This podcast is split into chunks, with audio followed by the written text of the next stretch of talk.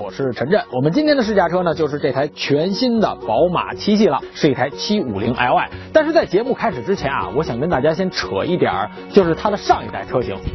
就是上一代的七系跟五系，上一代的七系跟五系呢，呃，其实你看他们采用的设计语言会稍微的有一点点的相似。不过在那个年代，基本上很多品牌都采用了这种方式。一来呢是可以节约很大一部分对于外观开发的成本；二来呢就是整个品牌旗下的车型的辨识度呢也都会很高。可是上一代的车型，我觉得。在上市时间上拿捏的会非常的巧妙，呃，上一代的七系上市会比五系上市稍微的早了那么一点点，但是他们刚才我不是也说了吗？就是在设计语言上会让他们有一些神似，所以你看上一代的这个，呃，五系呢就沾了他大哥七系的光了，所以卖的特别特别的好，甚至在一个呃时间周期内呢，它的销量已经比 A6L 还要大，而且几乎是有点垄断性的了，在这个级别的车型里面，而这个七系呢，你说它。傻吗？并不傻。他的车主花了那么多钱，贵了好几十万，比那个车。如果你把这两台车仔细放在一块儿一对比，你就会发现了，进气格栅呢也会更大，灯的位置呢也会更高，所以总体的这种厚重感营造的明显要比这个呃五系同期的五系要更加的明显，也更加的有优势。所以呢。七系的销量也是非常不错的，而且当然还有一点就是七系当时这个七三零入门款的车型的价格也还挺不错的，呃，可是到了这一代 S 级的这一代呢，虽然也是走一个套娃，但是它在上市时间上拿捏的就特别的完美，就有点像刚才我说七系跟五系的这个顺序。你看这一代的 S，我先出 S 啊，就是奔驰的这个级别的车，我先出 S，然后紧接着出了 C，那很多人认为这个 C 级呢就是一个小号的 S 了，可是。到了这一代的七系这儿，就会稍微的有一点点的尴尬了。为什么呢？因为这一代你看开眼角的这个设计语言呢，最早被用在了宝马的全新的三系上，然后紧接着啊叉五有了，叉六有了，然后最后这个七系才有。所以当我一眼看到这个七系的时候，给我的感觉呢就是，哇，这这不是一个大号的三系吗？但是话又说回来啊，然后刚才我们进到这个。呃，拍摄区域的时候呢，在门口还看到了一个现款的 A 八，我特意把它停到 A 八边上去比了比。呃，在一定程度上，就是这台全新的七系，尤其是它的车尾的这种厚重感呢，还是比 A 八要更强一点的。扯了这么多啊，我们还是说回我们今天的这台主角。呃，这台车呢，其实它有几个亮点。首先呢，就是这一代的家族设计语言，让它辨识度会很高。再有呢，就是它的这个大灯呢，采用的是一个激光的光源，然后比起之前的 LED 的光源呢，无论是在射程还还有在寿命上呢，都会有更加强的一个优势。呃，另外呢，这个全新的七系呢，在车身整个结构内核方面呢，还采用了很多碳纤维的材质。这样一来呢，就会让它的车身强度更强，而且车身的重量呢也会更轻。这样一来呢，对油耗表现就会有一定的帮助了。呃，另外还有就是在车身的抗扭性上，呃，因为呃很多情况下就是车。到年份长了之后，这种内饰叽叽嘎嘎响，其实并不一定是内饰真的出了什么问题，而是车身会有一定的扭曲的变形，所以对内饰造成了一定的挤压，所以导致了这种所谓的不整，整个车不整的这种感觉，或者说是内饰的这些异响。而在这台车上呢。我猜测它应该会有一个很好的车身耐久性，会有一个比较好的表现。也就是说，也许你开个五年、八年、十年的，它的内饰仍然不会有很多的异响。嗯，这一点我很期待啊，我真的是很期待，因为我个人是对于这种内饰异响非常有强迫症的这么一个人。另外呢，还有一个小的亮点，可能大家不太容易发现，就是在这个位置，C 柱上的这个叫做霍氏弯角的这个位置。呃，你可以去对比一下我的那个七系，还有那个五系，他们在这个位置呢，都采用了一个分体的这么一个做工，而这台车呢，这是一个整块的材料，所以你别看这个小的细节，它其实呢，在整体的这个做工成本上就会增加了很多了，因为这是一块一体的铝材。OK 了，那关于它的外观呢，我们就说到这儿，下面呢，我们再去看一下车内。这台全新的七系，当我第一次坐进它的车内的时候呢，给我的感觉就是哇，呃，整体的这个内饰，无论是在做工、用料，还有在这种豪华跟科技感氛围的营造上，都比起我那个上一代的七系要强太多了。而且你可以仔细观察一下，就是很多按键被换成了这种金属材质的，甚至连这个玻璃的升降键也换成这种材质的按键了。所以，呃，感觉档次一下就上来了。但有一点就是这台车。你虽然看到这么多进步，但好像在它按键的布局啊，还有整个内饰的这个设计风格上似曾相识。所以说我个人认为，这个全新的七系的这个内饰看上去更像一个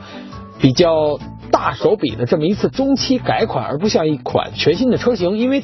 我印象当中，当我第一次坐进全新的奔驰 S 的时候呢，呃，给我的感觉是哇，整个都是一个耳目一新的。然后在一个短时间的周期内呢，我会很有新鲜感，碰摸这儿摸摸那儿，然后去找一找新功能等等等等。而这台全新的七系呢，并没有给我这种感觉。但也有一个好处啊，就是如果你是一个宝马的老车主的话，坐到这个全新的七系里，你并不会感觉到。陌生，呃，另外呢，还有就是这台车呢是一个七五零的高配车型，所以它的配置很高了，豪华型配置我就不一一列举了。然后，嗯，这台车还配备了一个宝华的音响，哇，音响效果真的是非常非常的到位。另外呢，还有就是这台车的主动安全配置，还是那句话，太丰富了。如果你感兴趣的话呢，可以去参考一下它的这个配置的列表。呃，另外特别表扬一下，就是这台车我在开的时候呢，它的这套全景影像系统。真的是非常非常的智能，它不是说把这个前后左右往这屏幕上给你一显示就 OK 了，它是根据你这个离障碍物的距离去判断，比如说你离前面的这个障碍物近了，它会给你切一个视角俯视，让你看离前面还有多大的一个距离。所以我觉得这一点我特别特别喜欢，甚至如果开它时间长一点的话，因为我现在开这台车已经开两天了，我甚至有一点点的依赖了。我在开我另外那几个车，哇。感觉很不爽，我为什么看不见呢？而且没有那么智能的一个视角。另外呢，还有就是这个车在一些细节方面，豪华的细节方面，你比如说也增加了在副驾驶的这个手套箱里增加了一个这种香氛功能的香氛盒，你可以在空调的这个位置呢去去控制它的喷放的这个力度，它一共有三级风，你可以去控制。然后我觉得这个功能其实对于一台豪华的 D 级车来说，非常非常的上档次。呃，另外呢，还有就是这台车在前排的储物空间方面，我觉得比起上一代车型好像并没有什么很大的进步，就是把这个储物格，就是水杯架前面的这个储物格稍微往下挪了一点，仅此而已，别的就没有什么了。然后在这儿呢，中央储物箱很浅，看一下我的手，一个手掌立着都放不进去。然后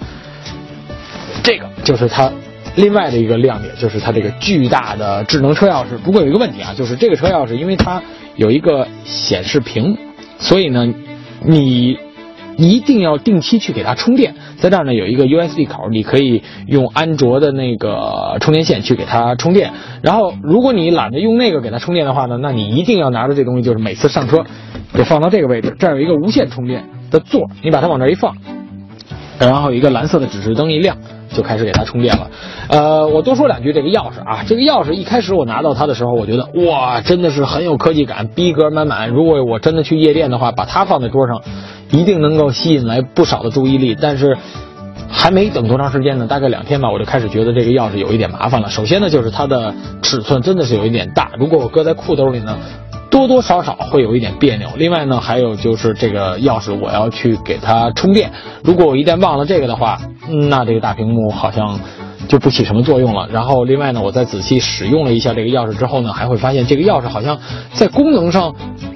并不是那么那么的强大。你比如说，现在它能实现的就是开锁、解锁，然后看一下我车现在的这个状态，但必须是在一个。车周围，如果你真的离得很远的话，并不能实现这个功能。然后呢，它还有一个叫做，就是比如说续航里程，这是跟车里的这个续航里程同步的。然后，呃，比如说现在我这个还能开三百五十八公里，然后再往后移，呃，叫空调，它这儿有一个叫温度调节设置，然后你可以从这儿去启动它的这个通风，立即启动。OK，开始。温度调节正在启动，但是啊，我特意有一天晚上我把车放在户外了，然后就用这个功能去给它算是调节温度。但后来你看，现在温度调节已经开始了，但我发现其实呢，它并不能够说去真正把这个车里的温度调整到一个比较舒适的这么一个程度，而仅仅是把它给通风而已。所以我觉得在这儿这个用词上可能会有一点问题。除此之外，这把钥匙，这把非常高大上的钥匙。也就没有什么特殊的功能了。而它另外的一个缺点是什么呢？就是这把钥匙真的很贵。呃，我道听途说啊，说这把钥匙价值三万多块，听着真是挺玄乎的哈。不过说真的，我觉得这把钥匙上万是肯定没跑的了。所以，我觉得可能新鲜一段时间之后，也就不会天天拿着它了。你可能还会拿那把比较普通的钥匙，因为这这把钥匙你连拴钥匙链的地方都没有，那可能真的会很尴尬了。而对于它这个钥匙里面所有的这些功能呢，其实我个人认为啊，还不如我自己在我的那台老机器上装的这个一个第三方的智能掌控软件来的更方便呢。因为这把钥匙不能遥控着车，而这个可以。然后我呢用这个也可以看整个现在我车辆的一个状态。你看，等一下出来了，什么车门都是不是关了，车是不是锁了，然后车窗是不是关了，后备箱电压啊等等等等。所以我觉得可能这个第三方的软件做的甚至要比它这把非常高大上的车钥匙来的还要更加的实用，这一点就很尴尬了。呃，另外呢，还有一点就是它的这个人机交互系统多了一个什么功能呢？就是用手势去操作。你看，比如现在我调亮音响，音响小了，但是哎，我发现在用这个功能调节音量的时候啊。总是会调不准，不是我我在调大的时候呢，可能就哎声音一下就过了，然后我还要通过这个手再再再调回来一点，倒不如直接用手去拧它这个音量的控制按键。然后还有一个功能呢，就是我随时去关闭这个屏幕，像这样就关了。再这样应该是开，但我们这台车好像哎开了。呃，我得特意特别说一下，就是我们这个试驾车可能是一个个例，就是这个手势控制并不是那么的好用，因为还有就是在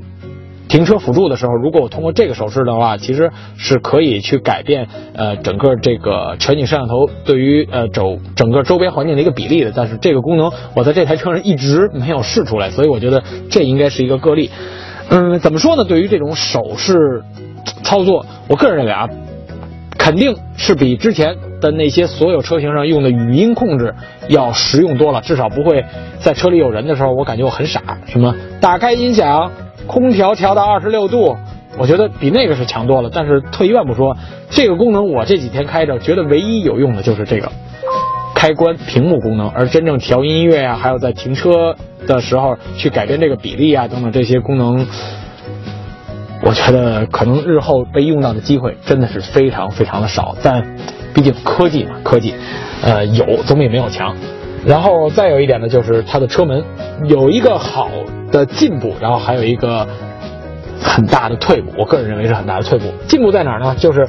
呃，这一代的七系呢，终于把这个开门和关门的这个门把手给放在这个位置了，就是。你很容易就可以去摸到它，你不会再去扒错了。而上一代七系，它的这个关门的扣手在这个位置，就是你第一次坐七系的人很容易哎找不到这个门把手，以至于导致我那台车的副驾驶还有我的呃右侧的后门的这个烟灰缸都被人给抠坏了，因为人不知道抠哪儿，所以只能抠那儿了，于是就把这个烟灰缸给抠坏了。而这一代车呢，已经没有这个问题了。而刚才我说到这个退步是什么呢？就是上一代作为这个 BBA 的这个豪华 D 级车呢，其实他们的车门能够固定的这个位置，就是铰链固定车门的这个位置呢，是可以无极固定的。就是我想停在这儿就停在这儿，我想再开一点就开，就可以再开一点。而这一代的这个七系，你看见了吗？它已经变成分段的了。你看，就是。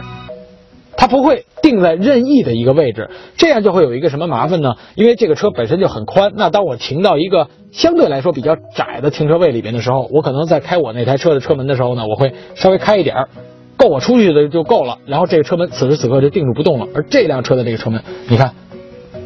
它还是会回来。所以我觉得这个呢是一个挺明显的退步。除此之外呢，这台车那整个它的这个前排啊，无论是坐姿啊、座椅啊，这都不用说了，真的。可以用比较完美来形容了。OK 了，那前排说了这么多，我们再去看一个对于这台车来说很关键的位置，就是它的右后。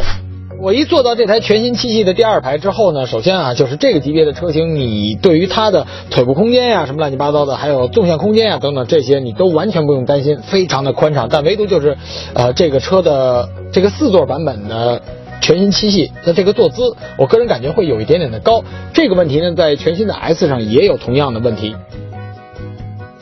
优势呢，就是或者说是优点吧，就是我觉得可能对于看前排司机师傅的一些动作呀什么的会很清晰，然后对于看到前面整个挡风玻璃以外的发生的事儿的这个内容也会看到更多。但我个人。还是会喜欢稍微再低一点的一个坐姿。但现在此时此刻，这个座椅已经不能够再调低了。呃，再有呢，就是这台车的这个座椅的坐垫，比起全新的 S 会有一些硬。很明显，因为我当时一坐在这个车上，我特意去这样杠悠两下，然后仔细的拿手摁一摁，确实会稍微的硬一点点。不过整个支撑啊等等，还有这个面料都依然是很舒服。而且这台750的高配车型呢，也是有一个里边像采用了一种类似于空气似的这么一种填充材料的一个小枕头，嗯，枕上去呢，非常非常的舒服。另外这台车呢，呃，在呃就是调整副驾驶座椅的这个方式上，比起全新的 S 也会省事儿一点。你看我只要摁一个键。剩下的事儿我就不用管了，就等它慢慢去自己完成所有的这些动作了。嗯，但还是有一个小问题啊，是什么呢？就是当呃我调整到这种非常舒适的坐姿的时候呢，呃副驾驶的这个头枕会挡住呃司机看右后视镜、右车外后视镜的这个视线。我觉得这是一个小 bug，未来有没有可能会去调整一下？因为这样，我个人认为啊，可能会造成一定的安全上面的小隐患。OK，现在基本上这个姿势就已经 OK 了。这个姿势呢，对于我这种一米七九的身高来说呢，坐上去还是没有任何问题的。但是如果你再高一点的话，那可能就有问题了。为什么呢？因为它的这个歇脚板呢，是从副驾驶座椅的靠背上放下来的，而不是从右后座椅的下面抬起来的。呃，如果像我这样身高刚刚好，那可能坐在这还好。但如果你再高一点，那不好意思，您就只能拿脚踹着这个呃副驾驶的座椅靠背了。你没有任何的余地，但如果是从下面升起来的这个座椅，就是这个歇脚板的话，那你的脚呢？如果你觉得太长，你脚腿腿很长没地儿放的话，那你可以不把这个升那么高，稍微调低一点就 OK 了。而这个呢，那基本上你没有办法。你如果再把它收起来一点的话，那就那就变成这样了，反而是一个很不伦不类的姿势。我觉得这可能是比起全新 S 会稍微差一点的。另外呢，还有就是在这个呃配置方面，这台。全新七系的后排真的是非常有的说，呃，在这儿呢，什么后排独立区域的空调，然后这个呢，我估计七系还有五系豪华的车主应该非常熟悉了吧，就是控制一些娱乐系统的这么一个小遥控器，然后还有一个更厉害的东西，就是这个，连拿出来的这个方式都这么优雅的一个小 pad，看到了吗？非常缓慢的抬起来，很有质感。不过说真的，这个 pad 如果作为一个玩数码的，我这么一个虽然不算达人的这么一个爱好者吧，拿着可就完全没有手感了，因为真的是挺厚的，而且很重。不过说真的，确实，呃，分辨率确实很高啊。然后三星的一个 Pad，在这里边呢，你可以控制几乎车里的所有的一些豪华型配置。当然了，除了这个主驾驶的座椅之外，除了不能开车之外。剩下的你看什么驾驶信息啊、设置啊，这里边呢你可以去调整全车的遮阳帘呀、座椅按摩呀，然后空调啊、音乐呀等等等等。你比如说现在我要控制这个遮阳帘，我本来呢是可以挨个在这边用这个小区域里面的控制键来控制的，但它这儿会有一个关闭所有和打开所有。我现在打开所有，看所有的这些遮阳帘，现在就全部都被打开了，然后关闭所有。你看，所有的这些遮阳帘一下，全部都都被关闭起来了。哇，瞬间感觉非常的有隐私性啊，不错，这个功能我觉得挺喜欢的。但为什么不能把这个键挪到这儿来呢？呃，然后呢，就是座椅有按摩呀，然后还有内部照明。这个全新七系的内部照明啊，真的我得特殊说一下，就是这个氛围营造的非常非常的好，而且在呃 B 柱的这个位置，左右的壁柱的这个位置，这两个都。到晚上，现在可能看不出效果。到了晚上的话，也会给后排营造一个特别舒适而且豪华的这么一种光源的感觉，非常非常的棒。然后这个 Pad 怎么说呢？我觉得功能如果能够给这些功能都集成到这个位置，可能会更好一点。但是这个 Pad 你不得不承认，就是它给这台车的后排增加了很多很多的科技感。然后放在这儿，它两边还会有两个锁扣，直接就扣住了。然后放在这儿的时候呢？呃，是可以充电的，但有一个问题啊，就是你要注意你放的这个方向，如果你把它放反了，你也能够放进去，但此时此刻呢，就不能够对它进行充电了。呃，再有呢，就是在储物空间方面，其实我个人认为，这个整个这台机器的后排的这个储物空间啊，比前排真的是强太多了，杯子架、大储物格，然后在这儿呢还有一个很深很深的中央扶手箱。而且我还要强调一下，就是这个中央扶手箱的这个扶手啊，本身也是带加热功能的，考虑的真的是非常细致。然后在这儿呢，还有一个小桌板，嗯，可以像这样，嗯，你在后面如果去进行一些办公什么的，也是比较顺手的。再有呢，就是细心的朋友可能也发现了，就是它天窗这块玻璃上面有很多这种白色的小点儿。白天看呢好像没什么，但是到了晚上，你打开内饰的氛围灯的时候，你会发现这些小点点呢，就会给你营造出整个后面这个位置一个星空的感觉。哇，真的是非常非常的漂亮。呃，再有呢，就是它后排的啊，就是整体的一个乘坐的质感。我特意在行驶的时候感受了一下，就是。无论是隔音啊，无论是这个呃底盘的舒适性啊，都非常非常的不错。而且这个隔音我得强调一下，就是无论是驾驶位还是这个后排的这个老板位，控制的都是一视同仁，非常非常的到位。呃，但唯独一个小瑕疵，就是它的座椅坐垫，刚才我也说了，会有一点点的硬。另外呢，还有就是我个人的一些观点，就是对于这种 B 级车做成豪华的这种四座的一个设计，呃。纵向空间可能还好，但是头部空间还有这个横向空间，可能就会稍微感觉有一点点的局促了。你可以想象一下，就是这一代的全新的迈巴赫四百，那其实它中间的这个位置呢，